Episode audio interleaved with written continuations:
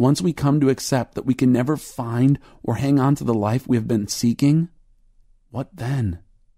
As Dallas Willard writes, it matters for all the world to know that life is ahead of us.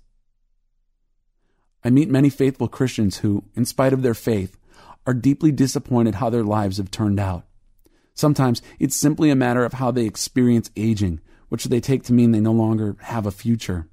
But often, due to circumstances or wrongful decisions and actions by others, what they had hoped to accomplish in their life, they did not. Much of the distress of these good people comes from a failure to realize that their life lies before them, the life that lies endlessly before us in the kingdom of God. From the Divine Conspiracy. Pascal observed, We are never learning, but hoping to live.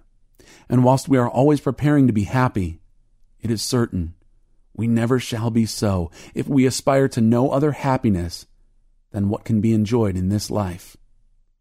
Desire cannot live without hope. Yet we can only hope for what we desire.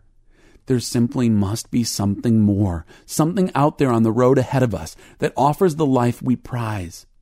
To sustain the life of the heart, the life of deep desire, we desperately need to possess a clearer picture of the life that lies before us.